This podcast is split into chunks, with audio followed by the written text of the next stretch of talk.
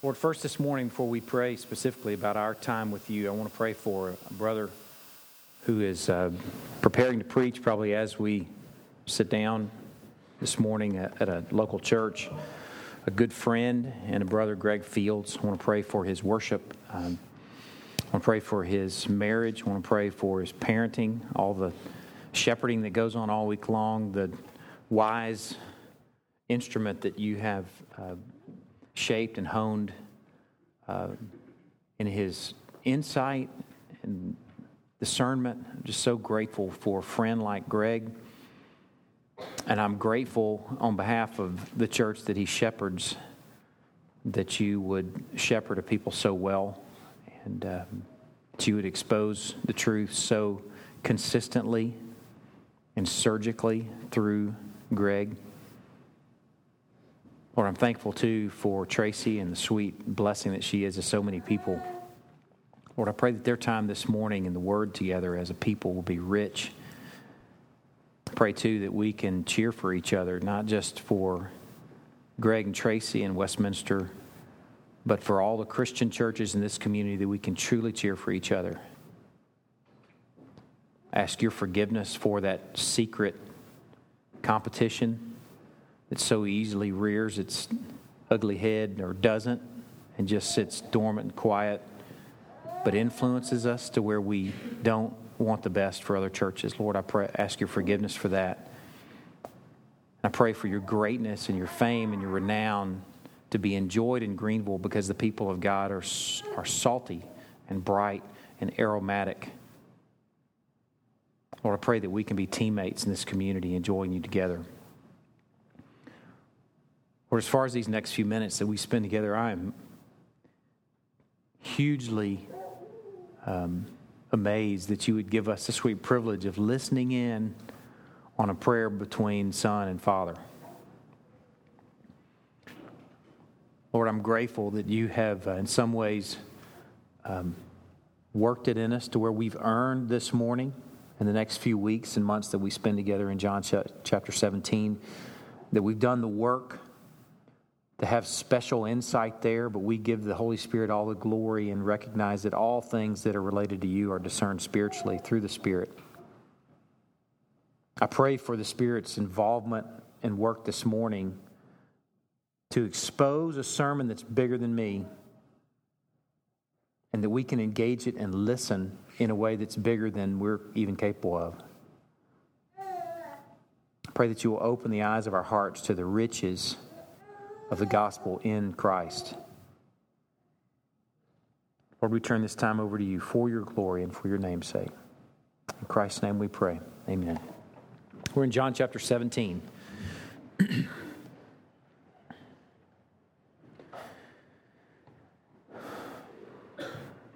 Let me prepare you.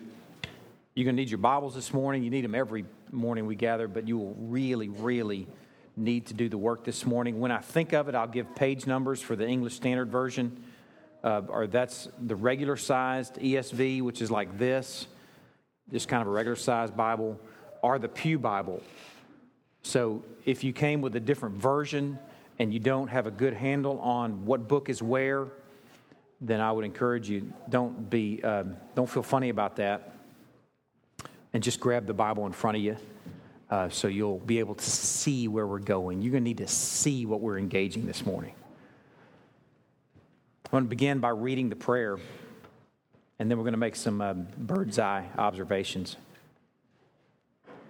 When Jesus had spoken these words, he lifted up his eyes to heaven and said, Let me just give you a little bit of picture here. This is the final discourse between Christ and his disciples is finished at this point at least in the book of John, he's done talking with them.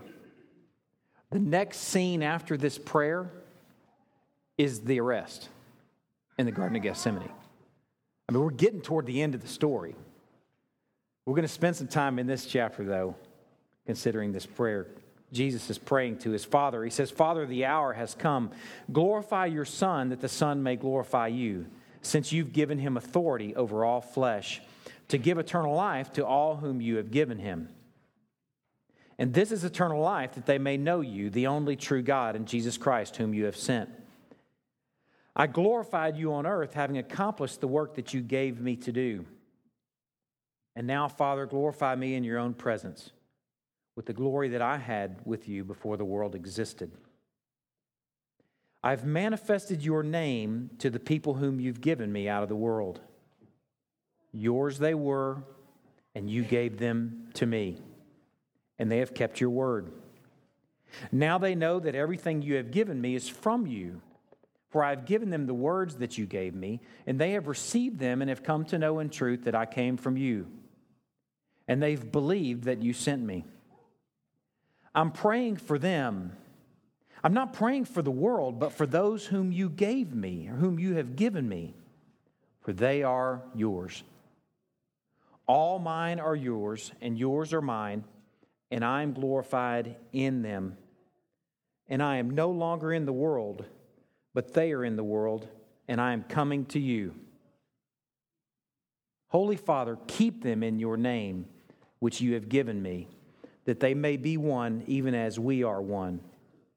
While I was with them, I kept them in your name, which you have given me. I have guarded them, and not one of them has been lost except the son of destruction, that the scripture might be fulfilled. But now I'm coming to you, and these things I speak in the world, that they may have my joy fulfilled in themselves. I've given them your word, and the world has hated them because they are not of the world, just as I am not of the world. I do not ask that you take them out of the world, but that you keep them from the evil one. They are not of the world, just as I am not of the world. Sanctify them in truth. Your word is truth. As you sent me into the world, so I have sent them into the world. And for their sake I consecrate myself, that they also may be sanctified in truth. I do not ask for these only, but also for those who will believe in me through their word, that they may all be one, just as you, Father, are in me and I in you, that they also may be in us, so that the world may believe that you have sent me. The glory that you have given me, I've given to them, that they may be one even as we are one. I in them and you in me, that they may become perfectly one, so that the world may know that you sent me and love them even as you loved me. Father, I desire that they also, whom you have given me, may be with me where I am, to see my glory that you have given me because you've loved me before the foundation of the world. O righteous Father, even though the world does not know you, I know you, and these know that you have sent me. I made known to them your name, and I will continue to make it known, that the love with which you have loved me may be in them and I in them. Whew. Man, I hope just for a second there you're getting a sense that we have an elephant to eat.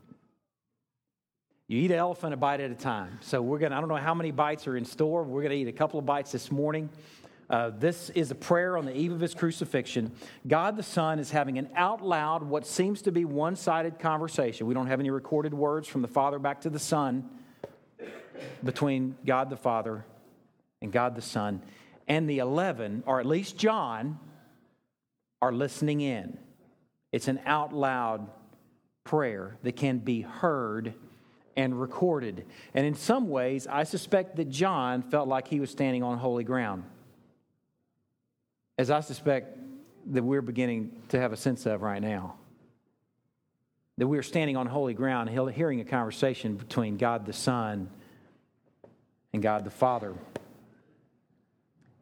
Jesus prays a little bit for himself at the beginning of the prayer, but mostly he's praying for his current and future followers. I'm going to break that down for you in a second. Overall, there's a theme of giving in the prayer. I read that what grace is to Paul's letters, giving is to John's gospel. If you read Paul's letters, you see grace, grace, grace. If you really read John's letter, John's gospel, and you're paying attention, you see giving all over the place. In this chapter, there are 17 references to giving.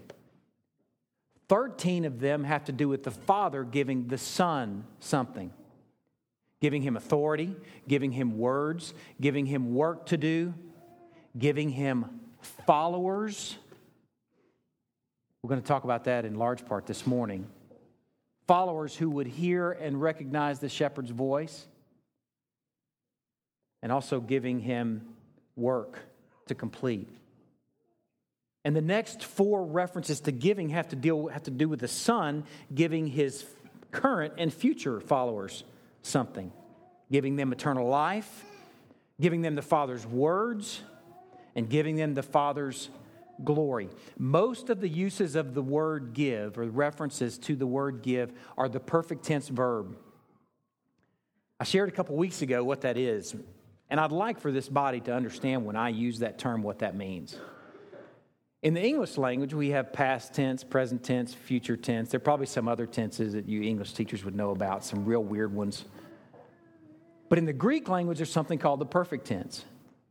And it has to do with something that happened at a point in time, an event, like what we would refer to as past tense, but has effects that reverberate into the present and future. It's a sweet verb that's hard to capture in the English language. And most of these references here for giving, or the Father giving the Son something and the Son giving his followers something, are perfect tense verbs, implying that they happened as a one time gift, here cross, and that they reverberate into today and tomorrow and tomorrow's church. The sweet, sweet picture of giving. We really consider that the book of John is about gifts and giving, and one gift in particular, the gift of the Son. The most famous, probably well-known passage in our Bibles, John 3:16. For God loved the world in this way, or for God so loved the world that he gave his only begotten Son. It's a book about the good news of the gift of the Son. And John 17 has a concentration on giving. The first five verses just kind of give you a kind of an outline of how the prayer unfolds. The first five, five verses seem to be primarily Christ praying for things regarding himself and his relationship to the Father. Verses 6 through 19, he seems to be praying, especially, not exclusively, but especially for his disciples, his 11 right there with him. And then the last verses through the end of the chapter, verses 20 through 26, he's praying for future followers. So that's the, the crazy scandal is we're listening in on a prayer where God the Son is praying to God the Father for you. It's awesome. What I've been wrestling with this week is how to unpack this prayer. I heard of one preacher, Martyn Lloyd-Jones, that preached on this chapter for a year. I don't know that we will, but we might. We could. It's been said about John that children can wade in it and elephants can swim in it. And in John 17, you have to swim. And I don't know how long we're going to swim, but this chapter is so thick with meaning and truth that we're just going to consider it from every angle until he says to move on to the arrest at the Garden of Gethsemane. We'll know when we'll have a sense when we've squeezed every drop out of this chapter. We've been given the task of eating an elephant, and we eat an elephant a bite at a time. So today we'll take the first couple of bites. I'm going to give you a big picture plan of where we're going to go in the next few weeks. And the big picture plan, this is really just a method for unpacking this chapter. It's not the method, it's just how we're going to do it. There are different ways of unpacking it. You could do it verse by verse, you could do it thematically. The way we're going to do it is we're going to follow the five petitions that Christ makes to the Father. Here's what they are, in case you want to make kind of an outline for the next few months, not for this morning. I mean, or weeks. It could be months. For the next period of time, expanse of time. Here's the first petition He prays for glory. The second petition, He prays for the protection of His followers. Third, he prays for the sanctification of his followers. Fourth, he prays for oneness of his followers. And fifth, he prays that his followers will be with him forever. Notice the concentration on current and future disciples. One we petition regarding himself, and the rest has to do with us and those who've gone before us. This morning and the next few weeks, we're going to deal really with the escort of the first petition having to do with glory. In verses 1 and 2, he prays for glory, and then saturated throughout the rest of the letter, he mentions glory. I've had the crazy challenge of trying to get my hands around glory this week. I think it's one of the most difficult things I've ever studied. I talked to a couple of folks on Thursday afternoon, which is really kind of when I shut down my study to resume on Saturday. I don't try and touch it on Thursday. But at the end of the day on Thursday, I called Scott and I told him, I said, Man, I don't think I've ever studied so hard and yielded so little. Because glory is hard. It's like trying to define a color. Define green. The only way to define green is relative other stuff. It's in between blue and yellow, it's a mixture of blue and yellow. Frogs are green. We can be green with envy. Grass is green, trees are green, Gumby's green. We still haven't really defined green. We've just defined, tried to define it, attempted to define it, relative other aspects and things around it. And that's the way glory is. I don't know that we can really define glory itself, but we can look at the facets of glory, is where we're going to go these next couple of weeks specifically to try and understand what he's praying for and what he's saying about glory. I don't want us to give this just a light treatment because that would be like defining green as the color of a frog. It's unfair to frogs because frogs are so much more than green. And it's unfair to green because green is so many other shades than just frog color. right? You tell I thought that through in advance. It would be unfair to glory to just give it a glimpse. So we're going to look at the facets of it, and the escort for those facets are going to be his initial prayer for glory and the things he says about glory through the course of the prayer. Here are those things, and I'm going to tell you, it's two of my favorite words mishmash and hodgepodge. That's what it's going to be. Listen to the collection of requests concerning glory and statements concerning glory in this prayer. First, he asks for it. That's easy. Father, glorify your Son so that the Son may glorify you. Second, he says he's given glory to the Father. He says, I glorified you on earth by completing your work, in verse 4. Then in verse 5, he says, Glorify me in your own presence with the glory I had before the world existed. He asks for pre creation glory to be restored. Fourth, he says he's glorified in those the Father has given him out of the world. In verse 10, he says, All mine are yours, and yours are mine, and I'm glorified in them. And in verse 22, he says, The glory you gave me, I've given them. And then in verse 24, he asks that those that the Father gave him will be with him forever to see his glory. It's a hodgepodge. What we're going to do in the next few weeks is we're just con- going to consider these facets. This morning, if y'all have the goods, and if I have to listen, and if I have the goods to preach it, we're going to consider the first two of facets that we mentioned there regarding glory. We're going to call them facets because we realize that it's shades or sides of something beautiful. So we'll hopefully do justice to glory in the next few weeks. Today, we're going to consider the first two glory facets. The first one being the Son wants to be glorified so that the Father will be glorified. That in verse 1. Then it continues on into verse 2. They'll glorify each other, Father and Son, since. That's a key word. It could also be translated according to what unfolds in the rest of verse 2. So the Father doesn't glorify the Son, and the Son doesn't glorify the Father just by just saying, I glorify you. Something is happening there that brings glory to the Father from the Son and brings glory to the Son from the Father. And the sense leads us to that. Since the Father gave the Son authority to give eternal life to some. I'm going to read that again. The Son wants to be glorified so that the Father will be glorified. And they're going to glorify each other since or according to the Father giving the Son authority over all flesh to give eternal life to some. All authority was granted to give eternal life to some. And those some are those given to the Son by the Father. He clearly says right here. Those given to the Son by the Father.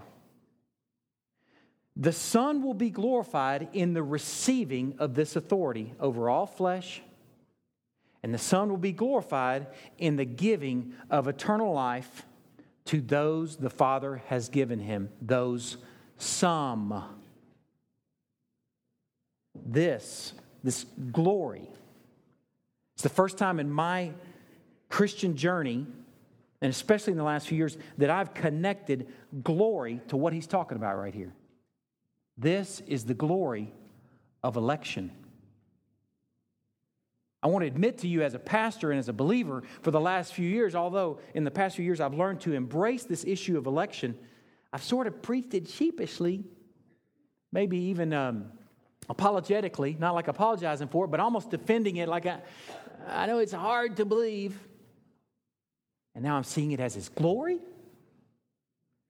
His glory that He would give eternal life to some, this is the glory of election.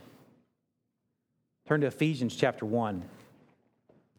I'll give you a page number here once I find it. Ephesians chapter 1, page 976. I want you to see the association between election and glory. Chapter 1, I'm beginning in verse 3.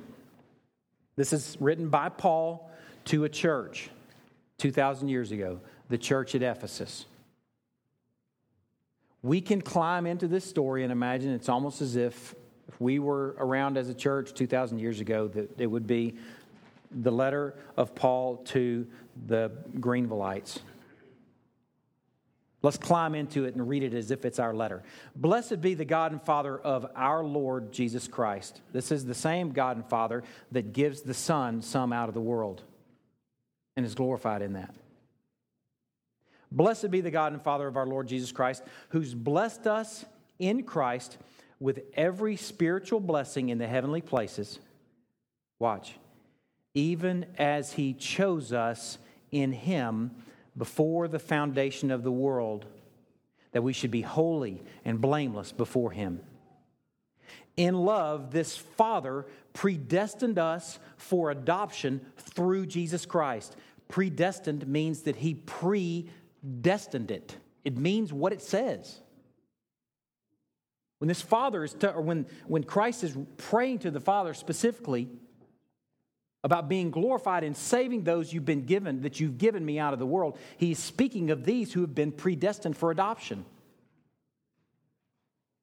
In love, he predestined us for adoption through Jesus Christ according to the purpose of his will, to the praise of his, watch, glorious grace with which he has blessed us in the beloved. The glory of election is glorious grace. The thing that has been so crazy controversial in the church for so long is something here that Jesus is praying to the Father and saying, Man, this is my glory. And this is your glory. That I'm saving those that you've given me out of the world. Look at it again in verse 11. In him, we have obtained an inheritance, having been predestined, there it, is, there it is again, according to the purpose of Him who works all things according to the counsel of His will, so that we who were the first to hope in Christ might be to the praise, watch, of His glory. Hoping in Christ, and I'm going to say it, by appointment, by predestined appointment is to the praise of his glory. Election is such a central, important thing that it unfolds once you see it on nearly every page of our New Testaments. And it's so wonderfully illustrated in our Old Testaments. Testament. Testaments, multiple Bibles. Man, it's all over it if we're looking for it. Election is so central that it's sort of the language that Christ uses. Listen to these references. You don't need to turn there, I just want you to listen. I'll tell you, I'll give you the reference if you want to look at it later. It's not really a crazy essential truth. It's just something that gives you a snapshot. snapshot. Matthew chapter 24, verse 22. Christ is speaking of the end times. He's just spoken about the tribulation. And he says, If those days had not been cut short, no human being would be saved. But for the sake of the elect, those days will be cut short. Christ is referring to those who will be saved, those that he's going to save out of the world that the Father has given him as the elect. It's not some sort of agenda that somebody's pushing to teach this. That's how it's easily dismissed. Tack, tack a name on it. Tack Calvinism or something like that on it, and man, it's easy to dismiss. But when it's passage after passage after passage, for false Christs and false prophets will arise and perform great signs and wonders so as to lead astray, if possible, even the elect. And he will send out his angels with a loud trumpet call, and they will gather his elect from the four winds, from one end of heaven to the other. Those are just a few snapshots. And Jesus isn't the only one that used that sort of language. Paul, writing to Timothy, says, Therefore, I endure everything for the sake of the elect, that they may also obtain the salvation that is in Christ Jesus with eternal glory. Peter uses the same language. Peter, an apostle of Jesus Christ, to those who are elect exiles of the dispersion in Pontus, Galatia, Cappadocia, Asia, and Bithynia. It is all over our Bibles, and God is glorified in it. God is glorified in knowing you, predestining you, and choosing you before you were even born. Thank goodness it's before you were even born. Because once you're born, you prove in a matter of days that you're not worth saving. Before you were even born, he is glorified in knowing you, predestining you, and choosing you. He wrote your name in the book of life before you even took a breath. Listen to this passage from Revelation chapter 13. And the beast was given a mouth uttering haughty and blasphemous words, and it was allowed to exercise authority for 42 months. It opened its mouth to utter blasphemies against God, God blaspheming his name and his dwelling, that is, those who dwell in heaven. Also, it was allowed to make war on the saints and to conquer them, and authority was given the beast over every tribe and people and language and nation. Watch. And all who dwell on the earth will worship the beast. Then he goes on to explain all. All, specifically meaning everyone whose name has not been written before the foundation of the world in the book of life of the Lamb that was slain. In other words, those who are going to worship the beast is everyone who has not been given to the Son by the Father to receive eternal life. They're going to worship the beast. Their names were not written in the book of life before time even began. God is glorified in the reality that before you ever did anything good or bad, Romans 9, that God chose you, not because of your works, lest men should boast, Ephesians 2 but because of his call and his will and his purpose, and to the praise of his glorious grace. It is his glory. God is glorified in the reality that when Christ submitted to a whip called a flagrum, when he submitted to wood, when he submitted to nails, that you were in view. I want you to hear that. God is glorified in the reality that people, specific people with specific names and specific DNA, were in view when he went to that cross. He prayed for them the night before. Go back to John chapter 17. I want you to see this. God is glorified in this. I want you to see it.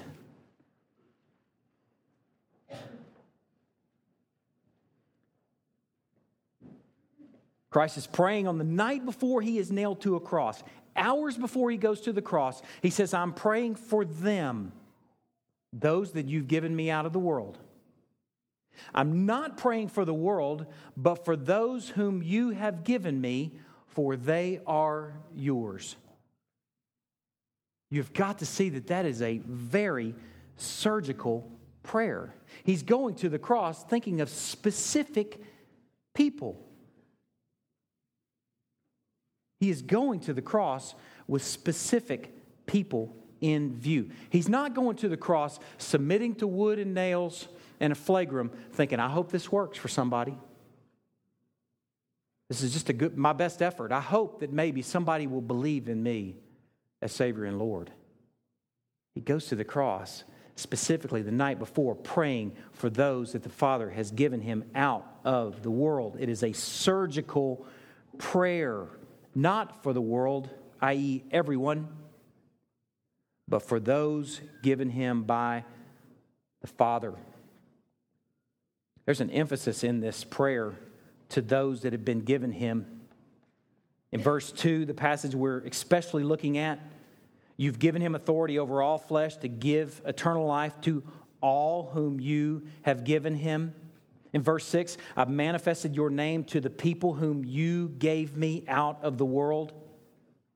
Yours they were, and you gave them to me. Verse 11, Holy Father, keep them in your name, which you have given me.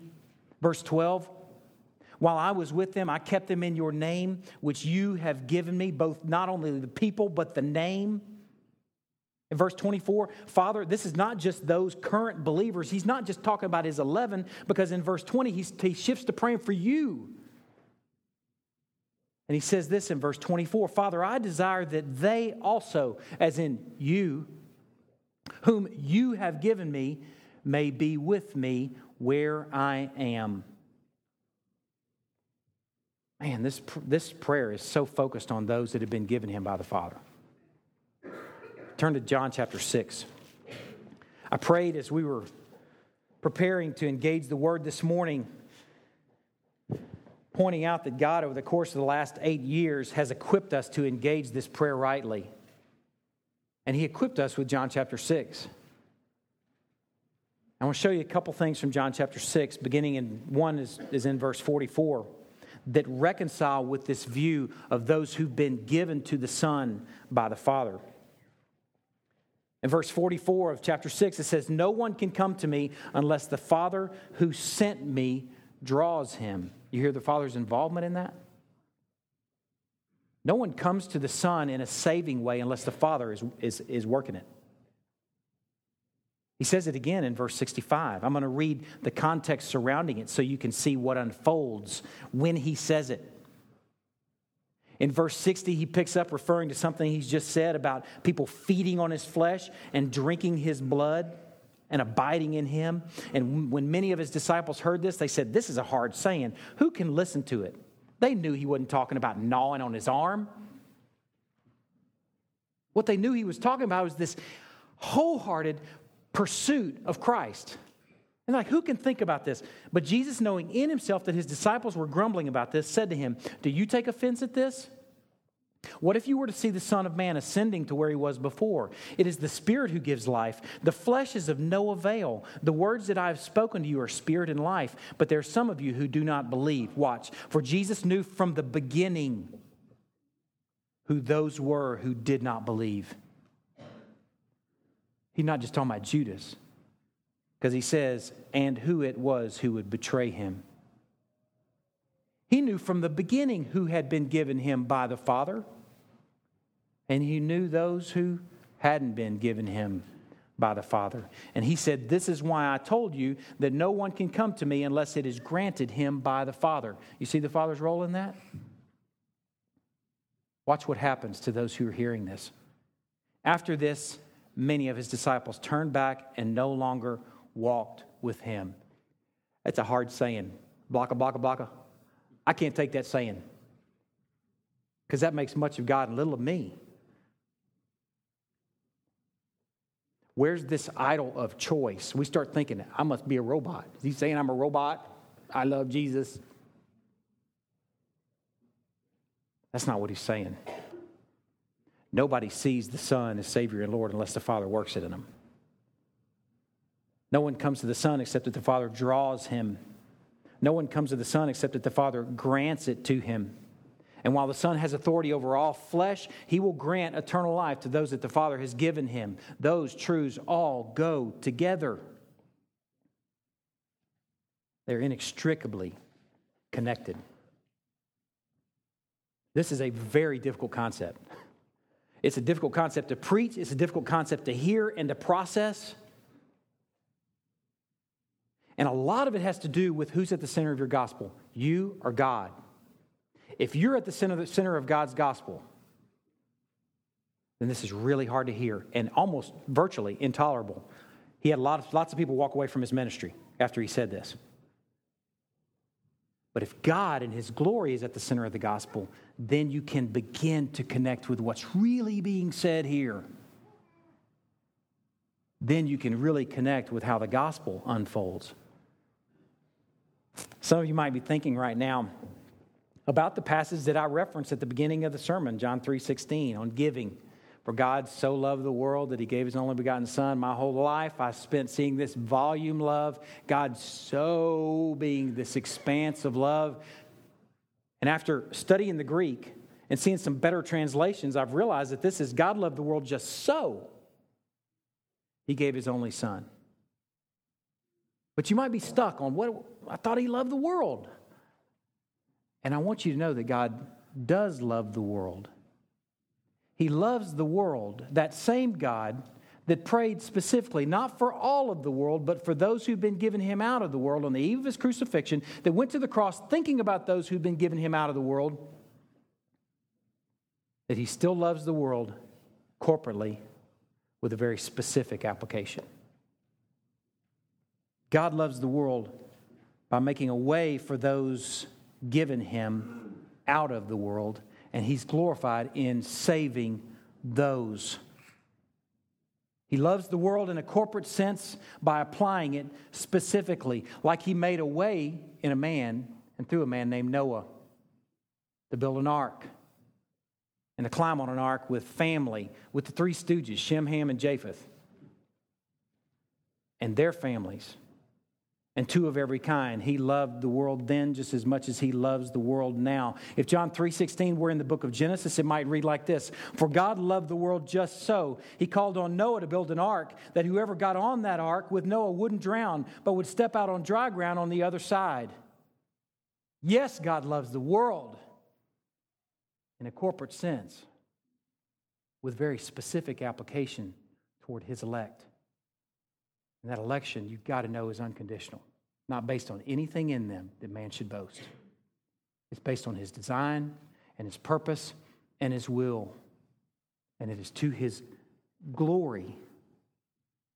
God loved the world then just as much as he does now by waking, making a way through judgment for some.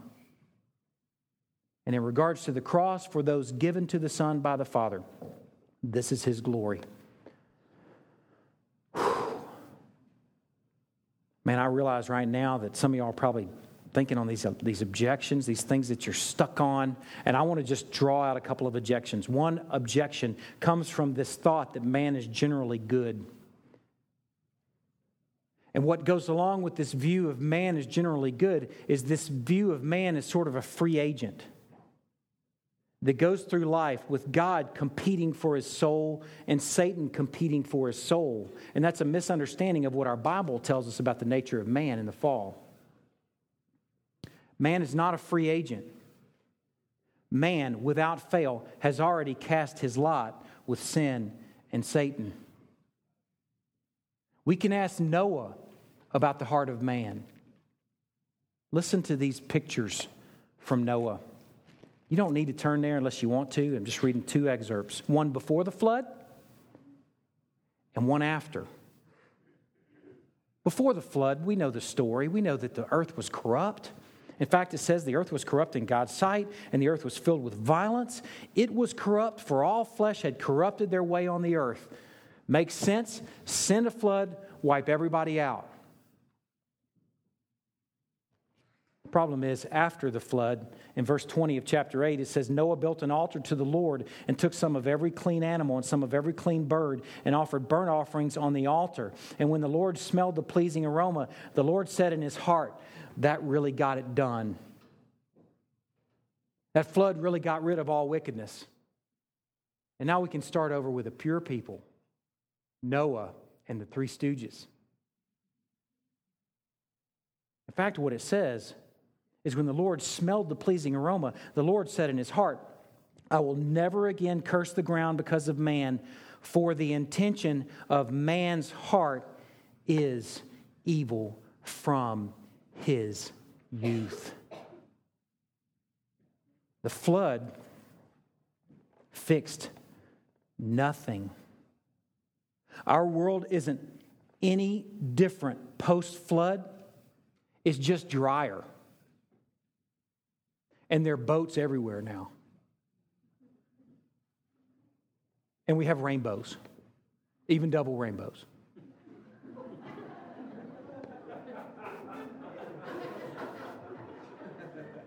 That's not in my notes. I couldn't pass that up. Our world is not different post flood. Somebody posted a story on Facebook this week that was really heartbreaking. There's a story about a woman lives across the street from a husband and a seven year old girl, and used to be her mom. Her mom got sick and died. And the daughter, the seven year old daughter, is dying of the same thing the mom died of. Sounds like the kind of thing that a neighborhood would want to rally around, but this woman across the street has put pictures of the Grim Reaper holding pictures of this little girl. And they've built this truck. She uses the excuse that it's Halloween. They built this truck that has a, a coffin on the back, and they park it right in front of their house, which is right across the street from where this little girl lives. I saw that story, and my first thought was, oh, that is just wickedness. That is vile. How could anyone be that wicked? That was my first thought. But then my second thought went to Jeremiah 17, verse 9. It says that the heart is deceitful above all things and is desperately sick. Who can understand it? And I thought, relative a holy God, I'm not any different from that wicked woman. How many years have I hold on to, held on to stuff that people have done to me? Apparently, that's what was driving this woman to be so mean to this little girl and that family. Is the woman who died, her mother was somehow some sort of relationship there. She was so mad, she just wanted to make this mother mad.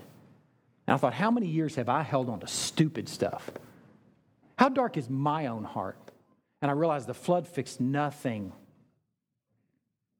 I'm not how somehow deserving of a chance at salvation on this end of the flood because I've already cast my lot with sin and Satan. I need somebody to come in there and rescue me and drag me out of that pit. We're not free agents. I understand the objection, but it's not biblically informed. When you struggle with the issue of election, I ask the question again who's at the center of your gospel? Man or God? Worst case, it's man. I'm a special little snowflake and God has a special plan for my life.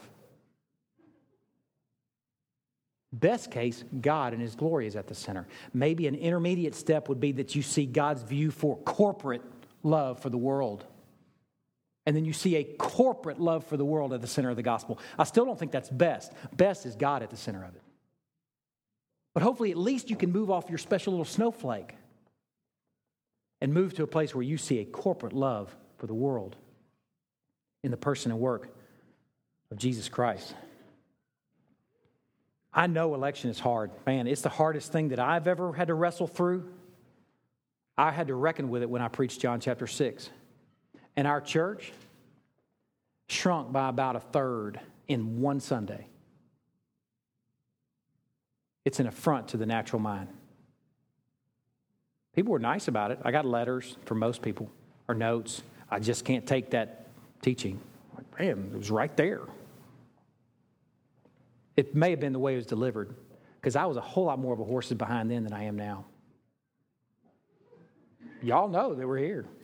Like I was defending it. I'm just, he's taught me now to just expose it. It is what it is.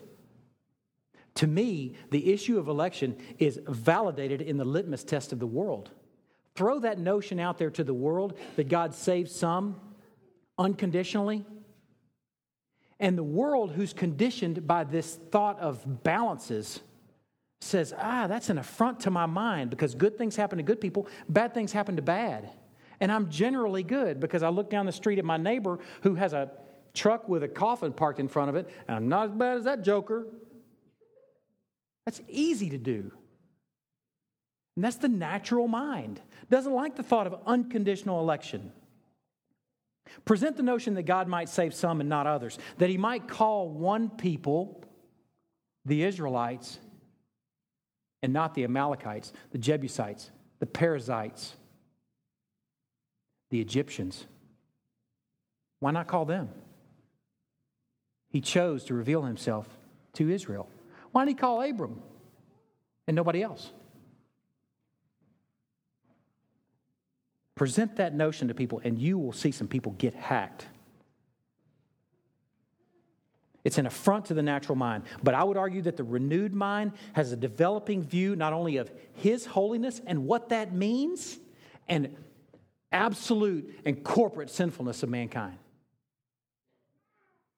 And when those two things are in view, there's a tension where you go, ah, I need a solution and you understand that God loved the world in this way in the person and work of Jesus Christ. And then you start looking singularly to Jesus Christ, and that there's no effort, no work that you could ever do that would ever amount to what's been done for us in Christ. I would argue it makes for white, white hot worship. Present it to the world, though, and the world says, no thanks. Good things happen to good people, and bad things happen to bad. But the gospel story is bad things happen. Everybody's bad. Good things aren't supposed to happen to bad people. That no one's righteous, no, not one. The fact that he saves anybody is a scandal. You mean he saved somebody?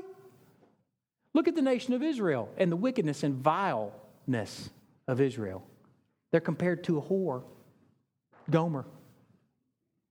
He has a prophet marry a whore, and she goes off and has babies with other men. And that's the picture of Israel, and that's the people that he chose. Man, the gospel story, our gospel is different from every other religion, and it's different from man's heart that sees these balances. I, I want to be better than I am bad. Every other religion in the world says if you're better than you are bad, eternal bliss is in store. Our gospel says you're bad, and what you rate is eternal damnation, but for Christ. That's our gospel.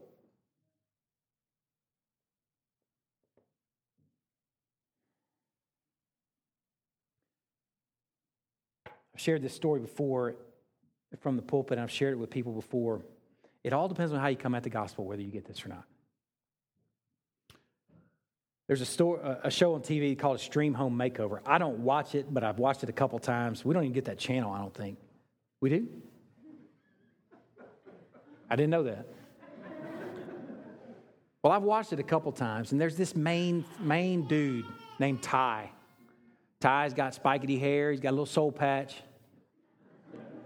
And he's cool. He's like the man in the show. Y'all, most of y'all know how the story goes. Somebody's living in a shack. Chances are somebody's died, or somebody got killed in combat, or cancer, or something terrible has happened to this family.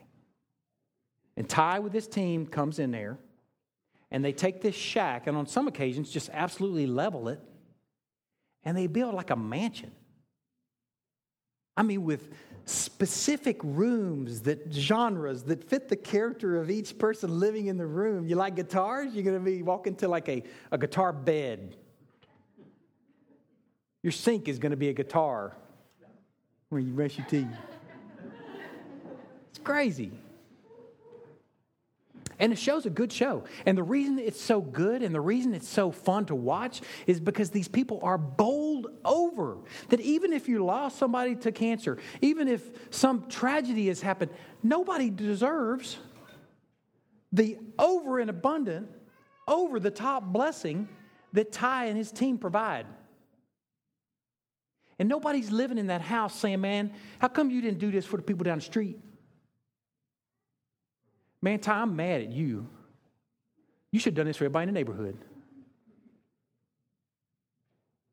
Nobody's thinking like that. Instead, they're thinking, hey, man, after Ty and, crew, and his crew leave, they're thinking, man, I want to have some people over to my house. I want them to see the house that I'm living in, and I want to tell them all about Ty. He's awesome with his spikety hair and soul patch.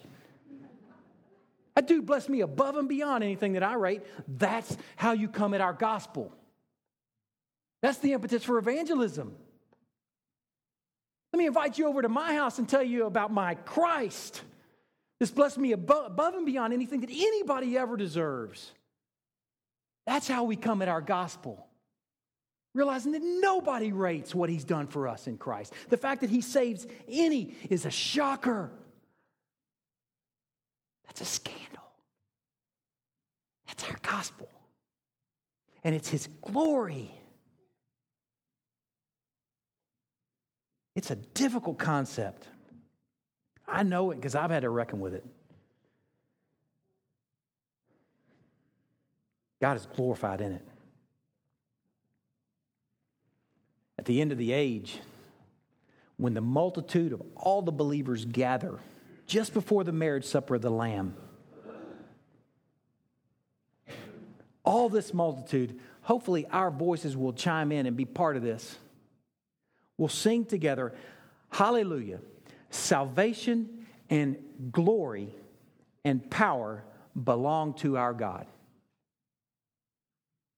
Salvation and glory go together. This multitude, whose names were written in the book of life before time began, those given by the Father to the Son in the glorious work of election, will praise Him for His salvation and give glory to our God. They go together. And when we enjoy this now, we are fulfilling the prayer that he prayed 2,000 years ago of being glorified through it. Answered prayer right here, right now. If your heart is singing over this notion, that's called worship. And it's answered prayer. The second facet that we'll consider this morning is in verse 4 of chapter 17. If you want to turn back there and see it, it's briefer, shorter. I don't know if briefer is a word. But we're going to consider the facet of his completed work. In verse 4, it says, I glorified you on earth, having accomplished the work that you gave me to do.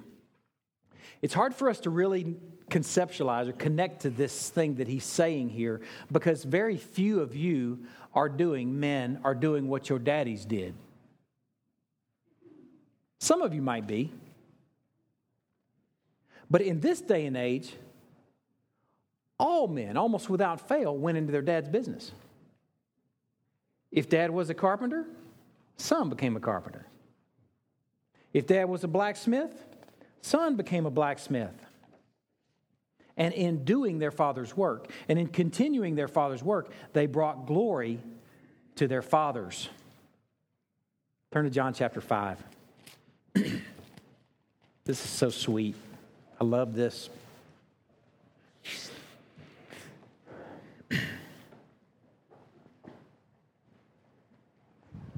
John chapter 5. After this, there was a feast of the Jews, and Jesus went up to Jerusalem. now, there is in Jerusalem by the sheep gate a pool in Aramaic called Bethesda, which has five roofed colonnades. In these lay a multitude of invalids. Keep in mind the thing we just talked about, election, as I continue reading. In these colonnades, there lay a multitude of invalids, blind, lame, and paralyzed. Here, Ephesians 2, you were dead in your trespasses and sins. Verse 5 One man who was there who had been an invalid for 38 years When Jesus saw him lying there and knew that he had only been there a long time, he said to him, Do you want to be healed? The sick man answered him, Sir, I have no one to put me into the pool when the water stirred up. And while I'm going, another steps down before me. What they believed is that an angel would stir up the pool at Bethesda, and if you managed to be the dude that flopped yourself over into the pool first, you'd get healed. So he said, Man, nobody's there to even help me flop over into the water. Somebody else flops in there first. And Jesus said to him, Get up, take up your bed, and walk. That's just a John 5 version of John 11. Lazarus come forth. And at once the man was healed, and he took up his bed and walked. The problem is, the next verse. Now that day was the Sabbath. Picking up his bed and walking, carrying his mat, he's breaking the Sabbath. Bad deal. So the Jews said to the man who had been healed, It is the Sabbath. It's not lawful for you to take up your bed. But he answered them, uh, uh, the man who healed me, that man said to me, Take up your bed and walk. And they asked him, Who is the man who said to you, Take up your bed and walk? Now, the man who had been healed did not know who it was, for Jesus had withdrawn as there was a crowd in the place. Afterward, Jesus found him in the temple and said to him, See, you're well. Sin no more, that nothing worse may happen to you. The man went away and told the Jews that it was Jesus who had healed him. And this was why the Jews were persecuting Jesus, because he was doing these things on the Sabbath. Watch what Jesus says next. He says to them, My Father is working until now, and I am working. This was why the Jews were seeking all the more to kill him. Not because he broke the Sabbath, but because what he's saying there. Because not only was he breaking the Sabbath, but he was calling God his own Father, making himself equal with God. There was an argument in this day between Jewish leaders that God potentially broke his own law by working on the Sabbath. Because if God didn't work, if he parked it on Saturday, their Sabbath, then like galaxies and stuff would just fall apart. All these balances within your body, mitochondria and red blood cells, and all these pH balances and all that stuff would just fall apart if God parked it on Saturday. So, this argument is taking place between Jewish leaders in this time that God would have to work on the Sabbath to keep the world afloat. So, he can't break his own law. So, where they landed was on this notion that God has the entire universe in his domicile. If you're familiar with the Jewish law regarding Sabbath breaking, you know that you could do some work within your own domicile. You're allowed to do that. That's because of their view on God, not breaking his own law, but working within his own domicile. So the man healed was told by Christ to carry his mat home, in their view, breaking the Sabbath. And Jesus says in verse 17, My Father is working, and I'm working too.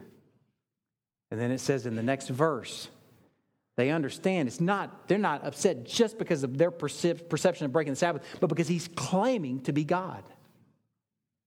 He's saying, My father works within his domicile on the Sabbath. That's all I'm doing. This is my domicile. John chapter 1 verse 3 says all things were made through Christ and without him was not anything anything made that was made. He's working within his own authority as creator. And he's glorified in that work by doing what the Father does. When he makes that statement of his glory, having accomplished the work that you gave me to do, he is glorifying his Father by working within his own domicile. It's just what he does. That's just who he is as God the Son. On the nature of his work, his work is fruitful in contrast with ours.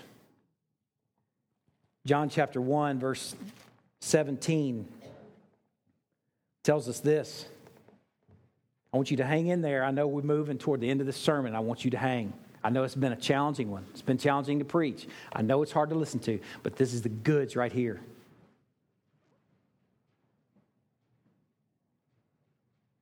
Chapter 1, verse 17 says, For the law was given through Moses, grace and truth came through Jesus Christ.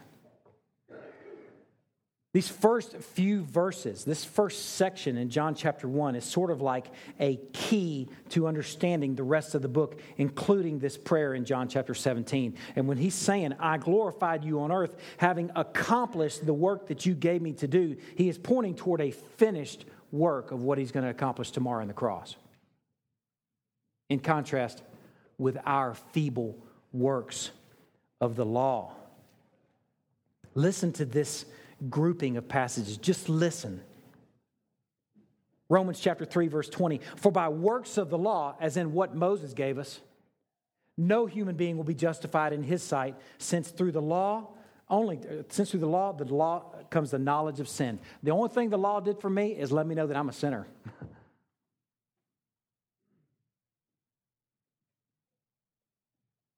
Later on in verse 28, he says, For we hold that one is justified by faith apart from the works of the law. Galatians chapter 2, verse 16 says, We know that a person's not justified by the works of the law, but through faith in Jesus Christ. So we also have believed in Jesus Christ in order to be justified by faith in Christ, as in his finished work, not by the works of the law, as in our feeble works. Because by works of the law, no one will be justified.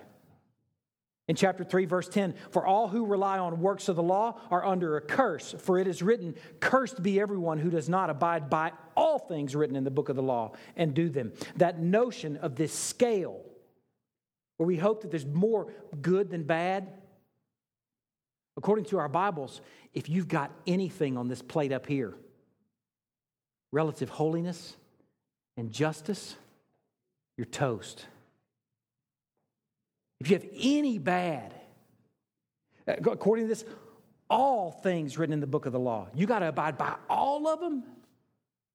Man, I've got some bad up there. I need a solution for a worker that's outside me because my feeble works won't satisfy.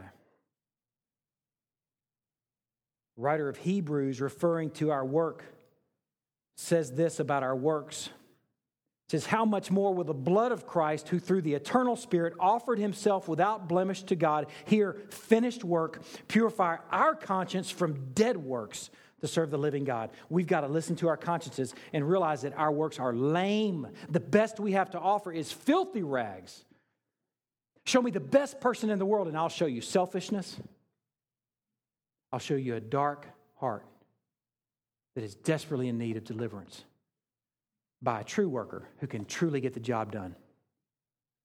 Our works are unfinished and tainted and can't satisfy God. But Christ is glorified in finishing the work that we couldn't do. This is not because God is hard to please, but because He is holy and He is just, and because He knows all things. We can't hide our selfish intentions. If you think for a moment that, man, I'm not that bad, let me take a public picture of every thought that you've entertained over the last week and put it up here on the screen. Every thought, just let it scroll. There be anything there that you're ashamed of? There's no scale. We need to work outside of ourselves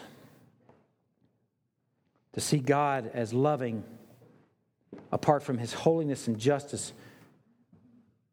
is to miss how he loved us in Christ, in the person and work of Jesus Christ by sending his son to obey a law perfectly, complete a work that we couldn't complete on a cross on Calvary.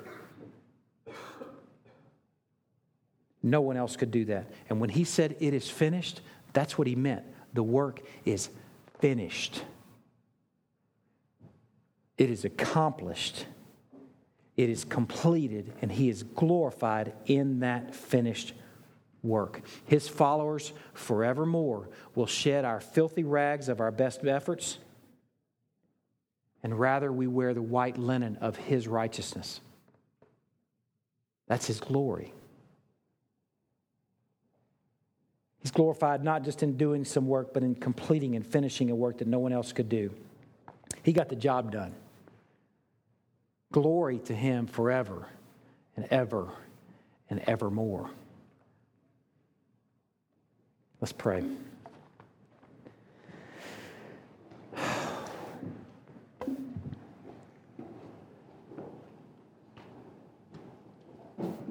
Lord, what a shocking, shocking gospel.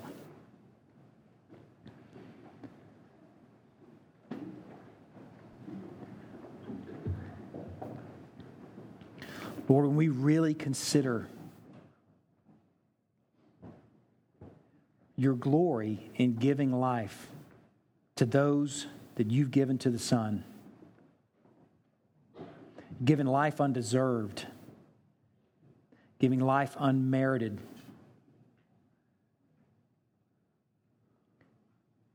Giving life according to the kind intention of your will, according to your plan and your purpose for your glorious grace. Lord, we are ravaged by that if we truly take it in. Lord, I see and know based on the people that I've walked with and the person that I am that you choose the foolish things of the world to confound the wise. Not the finest, not the shiniest,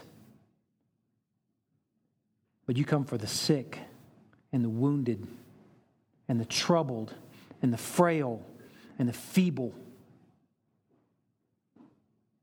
And Lord, it causes us to marvel. We enjoy you in that sweet plan of election. And Lord, we sweet, we, we are just blown away by the marvel of a finished work. In contrast with our feeble, frail work, when we see that your son did what you do, or when we see him completing a work that we couldn't finish, we see him working within his own domicile as God the Son. Lord, we enjoy him this morning. He is glorified in that. We celebrate with those words, it is finished, and we count them finished as well. And we walk not as adding to those works, but in response to those works. Lord, we want to be holy and walk in a manner worthily in response to that work, never adding to it, never earning it, never even maintaining it.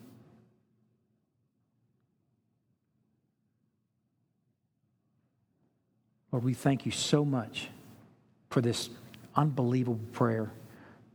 In advance, we thank you for what's in store on this journey as we low crawl through such a rich conversation between you and your son. Lord, I pray for this church. I pray for this pastor. I pray for the other elders, for the deacons. I pray that this will be a special time in the life of this church where we have a higher view of you and a greater, more robust understanding of what Christ has done for us. Lord, that it'll find purchase in transforming lives, transforming marriages, changing our disposition and our outlook on money making, on how we spend our time, on priorities. Lord, I pray as a result of the time that we spend together that you will make worshipers and grow worshipers. We love you. We pray all these things in the finished name or the finished work of Christ and by his name. Amen.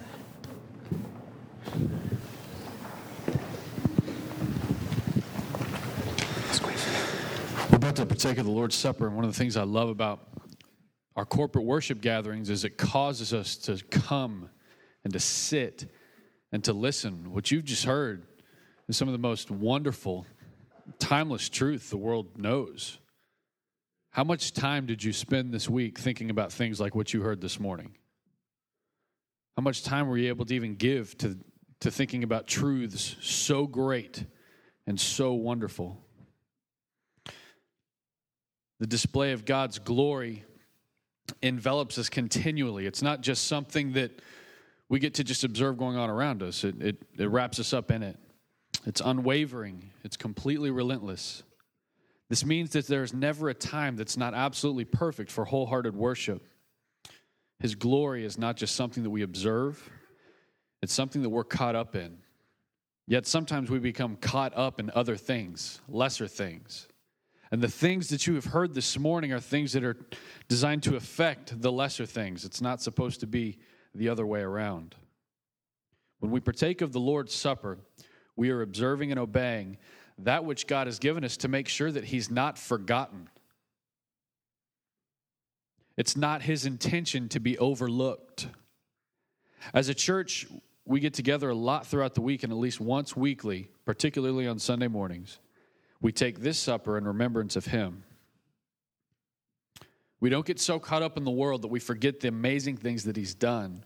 Remember, John 17 says, They are not of the world because I am not of the world. By God's design, we're more like Him, not the world. Sanctification is a process of being made to be more like Christ. We remember, and by His design, remembrance turns us into better observers.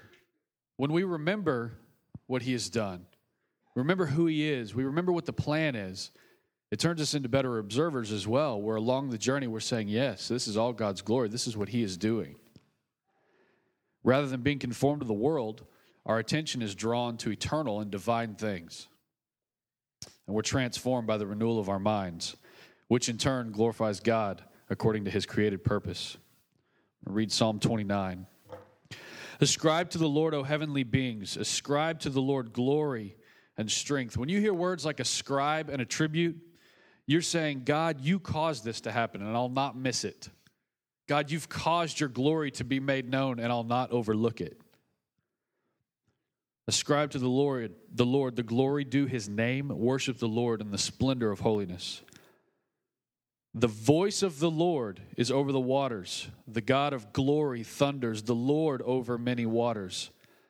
The voice of the Lord is powerful. The voice of the Lord is full of majesty. The voice of the Lord breaks the cedars. Do you think the Lord wants his voice to be heard? The Lord breaks the cedars of Lebanon. He makes Lebanon to skip like a calf and Sirion like a young wild ox. The voice of the Lord flashes forth flames of fire. The voice of the Lord shakes the wilderness. The Lord shakes the wilderness of Kadesh. The voice of the Lord makes the deer give birth and strips the forests bare. And in his temple, all cry, Glory.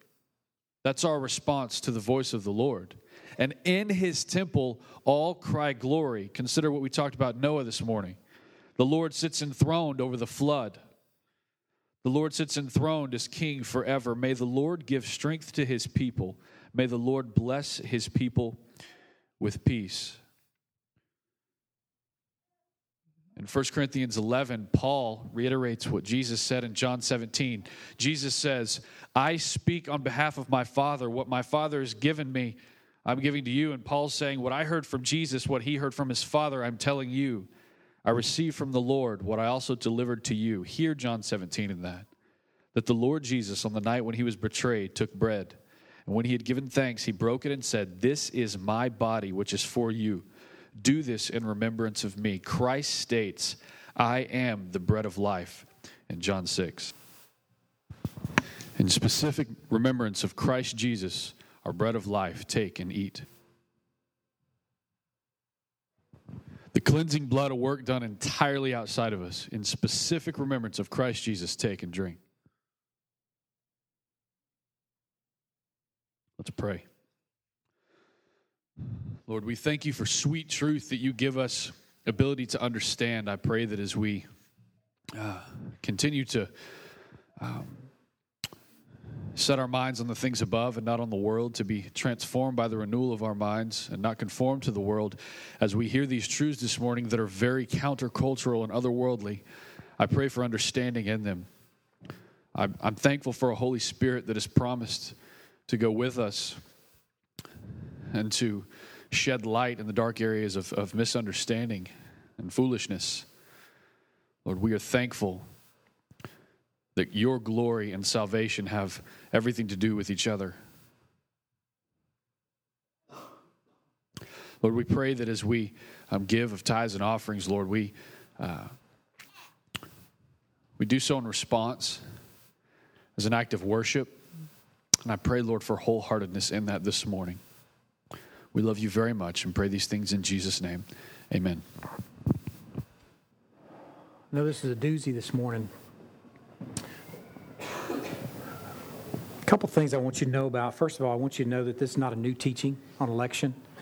In fact, it's a new teaching to dismiss election. It's only been in the last hundred years or so that the church has begun to be troubled with teaching like this. That there are some people who have held on to it and see the glory in it. Um, being a new, a relatively new church in this community, we've only been here eight years relative compared to a lot of churches that have been here for decades.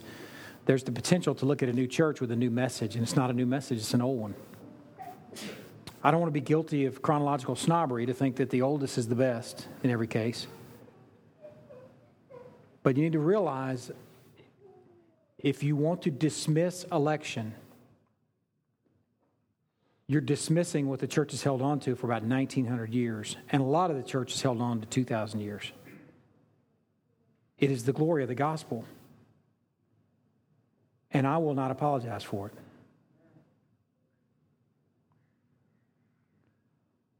These stories of like Noah weren't God just saying, Man, I messed up. I think I'm going to start over.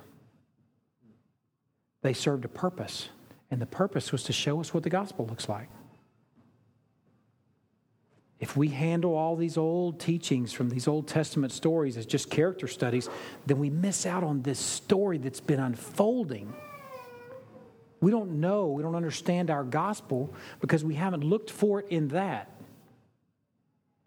If you haven't looked to Israel to try and understand us, then you're just confused. It's like somebody telling you the punchline of a joke, but you don't know the joke. You know it's supposed to be funny, so you might laugh along. Sounds jokish, but you don't get it.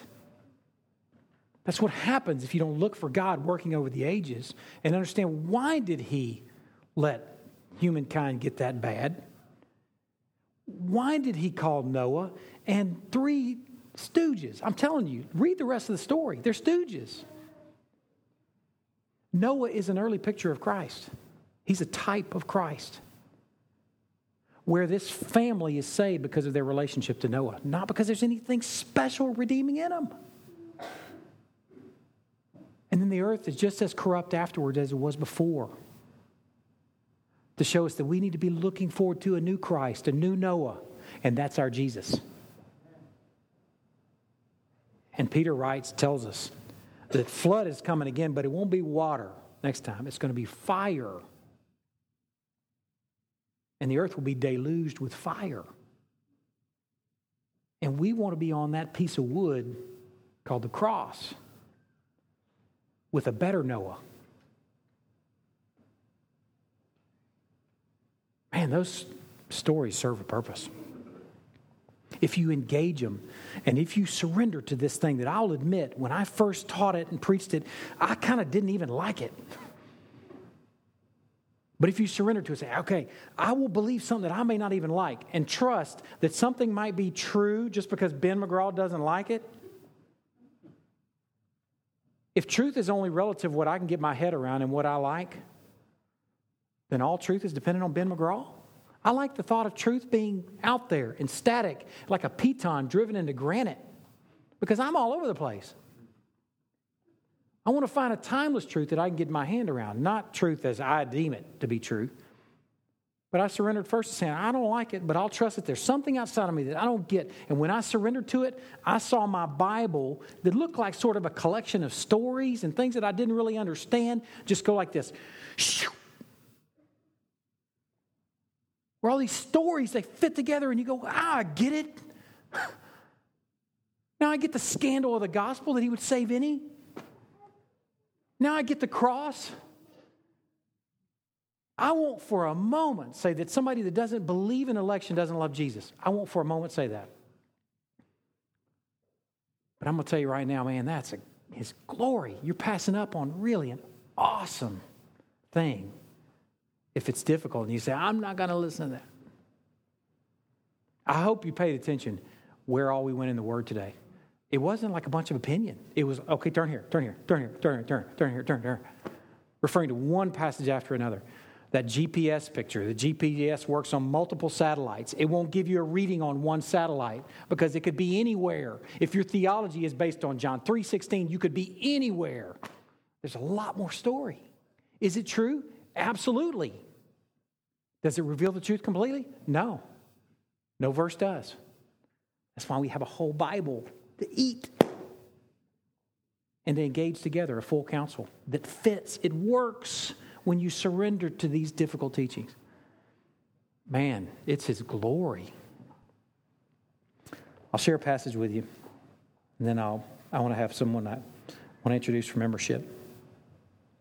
Ezekiel chapter 11. I told you that, that Israel was so vile that he compared them to being a bunch of whores, basically being a whore as a people. I know that's strong language. It's, by, it's biblical language. We need to get the strength of it and go, ugh, that's ugly. Because it's in getting that that we realize our story. Listen to what he says about this whore. Says, I will give them one heart. Sound, I mean, John 17 right there, praying for oneness. I will give them one heart and a new spirit. John 16. A new spirit I will put within them. I will remove the heart of stone from their flesh.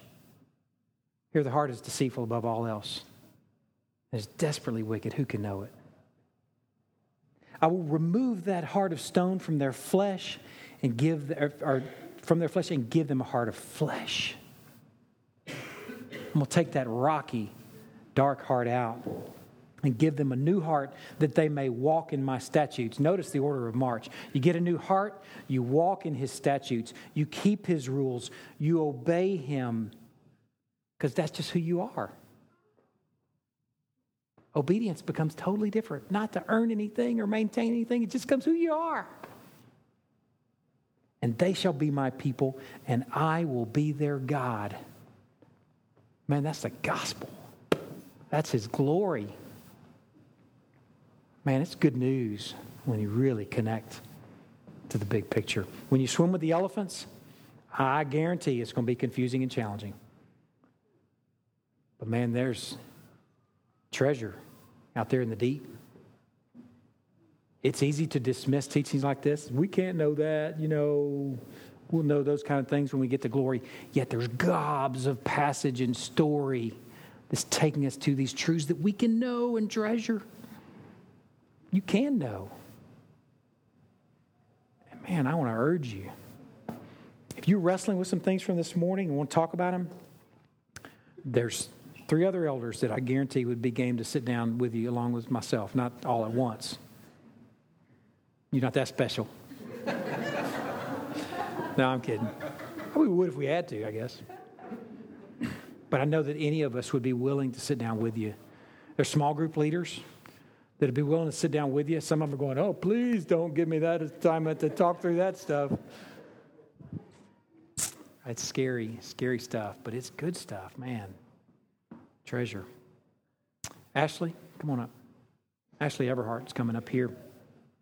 I met with Ashley this week. Ashley has been worshiping with Crosspoint for about the last seven years, off and on. And um, she has grown up in this town, and uh, pretty much. Yeah. Yeah. And she goes to school at Commerce. She's going to graduate in December. What I didn't even ask you what your degree will be in. Uh, criminal justice. Criminal justice. All right. You can be a policeman. Uh, no. Lawyer. No. Just a criminal. No, I get a master's in counseling and counsel. Good. Yeah, just a, yeah, just a criminal. That's the only other thing I can think of. Criminal justice. Be just. You'll be just. Just. Um, Ashley has been uh, worshiping with us off and on for the last seven or year, seven years or so.